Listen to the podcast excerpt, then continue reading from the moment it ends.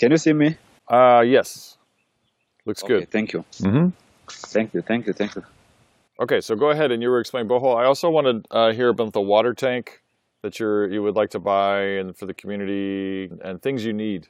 Yeah, uh, actually, uh, if I if I get funding for you people, I would wish to uh, install another water tank, and uh, the water tank actually will collect more water from the rooftops and uh, channel it uh, into the garden for using the irrigation pipe to do irrigation.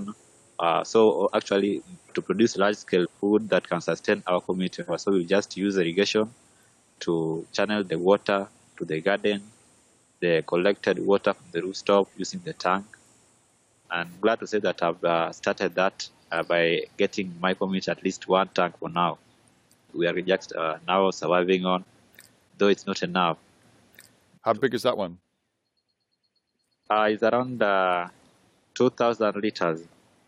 Okay, and you said, Yeah. but that's not n- nearly enough. Not enough because uh, uh, we are uh, 1,000 plus people in our, in our community. This water is what they depend on for drinking, for cooking, and uh, for irrigating the farm actually as well. When uh, we coming up with this idea of getting them a water tank, I see the challenges they were, they were actually facing, like uh, getting uh, diseases like cholera from the runoff water they were using uh, out of rain. From when the rain falls, there could be a run of water that are collected through ditches. So this ditch water is what they were actually depending on for cooking, to give them to the animals and uh, to also water their plants. It was actually not very healthy, and I see that I could depend on that water to drink, yet, yet it is not clean or safe enough to drink. I could we could have contracted diseases like typhoid, the bilharzia, uh, cholera, and even the malaria because they have uh, the malaria outbreak in the community, which is very difficult to control or manage. Mm-hmm. So, uh, seeing these uh, challenges, I see that it is uh, very, very uh, ethical.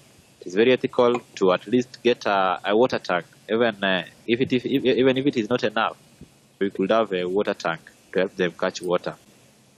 Actually, they are very proud of me, proud of seeing a water tank, and they could now drink uh, clean and safe water out of it. Wow. The rain drop when there, yeah, when when there's rain, the collect the water do collect itself from the rooftop, and they're actually very very happy. They are very happy to see that.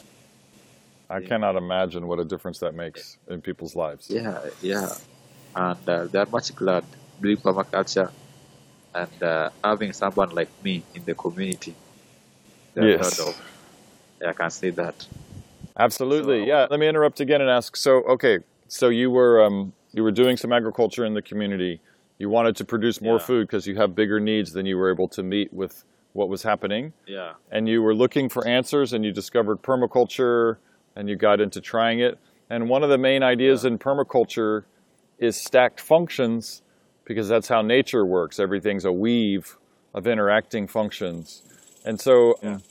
you're doing uh, obviously that as well, and you just demonstrated this um, incredible benefit of you need more fresh water, so you're using the rooftop to collect fresh water from the rainfall, but then you also have this fresh water that can go to the community that's healthier, that's reducing Yeah. disease, providing people Yeah. with, with a, just a better quality of health and life.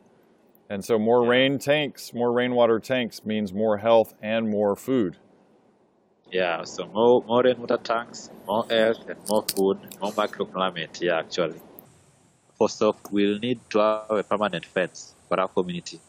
permanent fence. I mean, having a chain link or having a, a, barbed wire with a chain link on uh, the ground, even one meter or even one feet, one or five feet uh, chain link on the ground to protect the kitchens from uh, getting through the other side of the garden. hmm So, and, and everything from livestock to probably small animals that are, Yeah, yeah, yeah. From livestock uh, to small, probably small animals like uh, the kitchen, the chickens, and uh, other other birds that could just uh, come uh, in the garden. Yeah, we need these birds, yes, but at some point they become very destructive to our gardens. sure. Yeah, they want to eat too. Actually. They know good food when they see it, they smell it. They'll come right to it. actually- Yeah, that's actually what happened because when we, we keep uh, we we do have uh, chickens, these chickens they could uh, get to, our, to our garden and eat the vegetables. Actually, it is the vegetable that help the community for food because uh, yeah, they also have to eat. Yes. We also we also have to also eat the same time. So, yeah. but but Yeah. yeah, that's why I was uh, trying to look for a way, a, a means out that uh, can help them uh, protect them away from reaching the garden.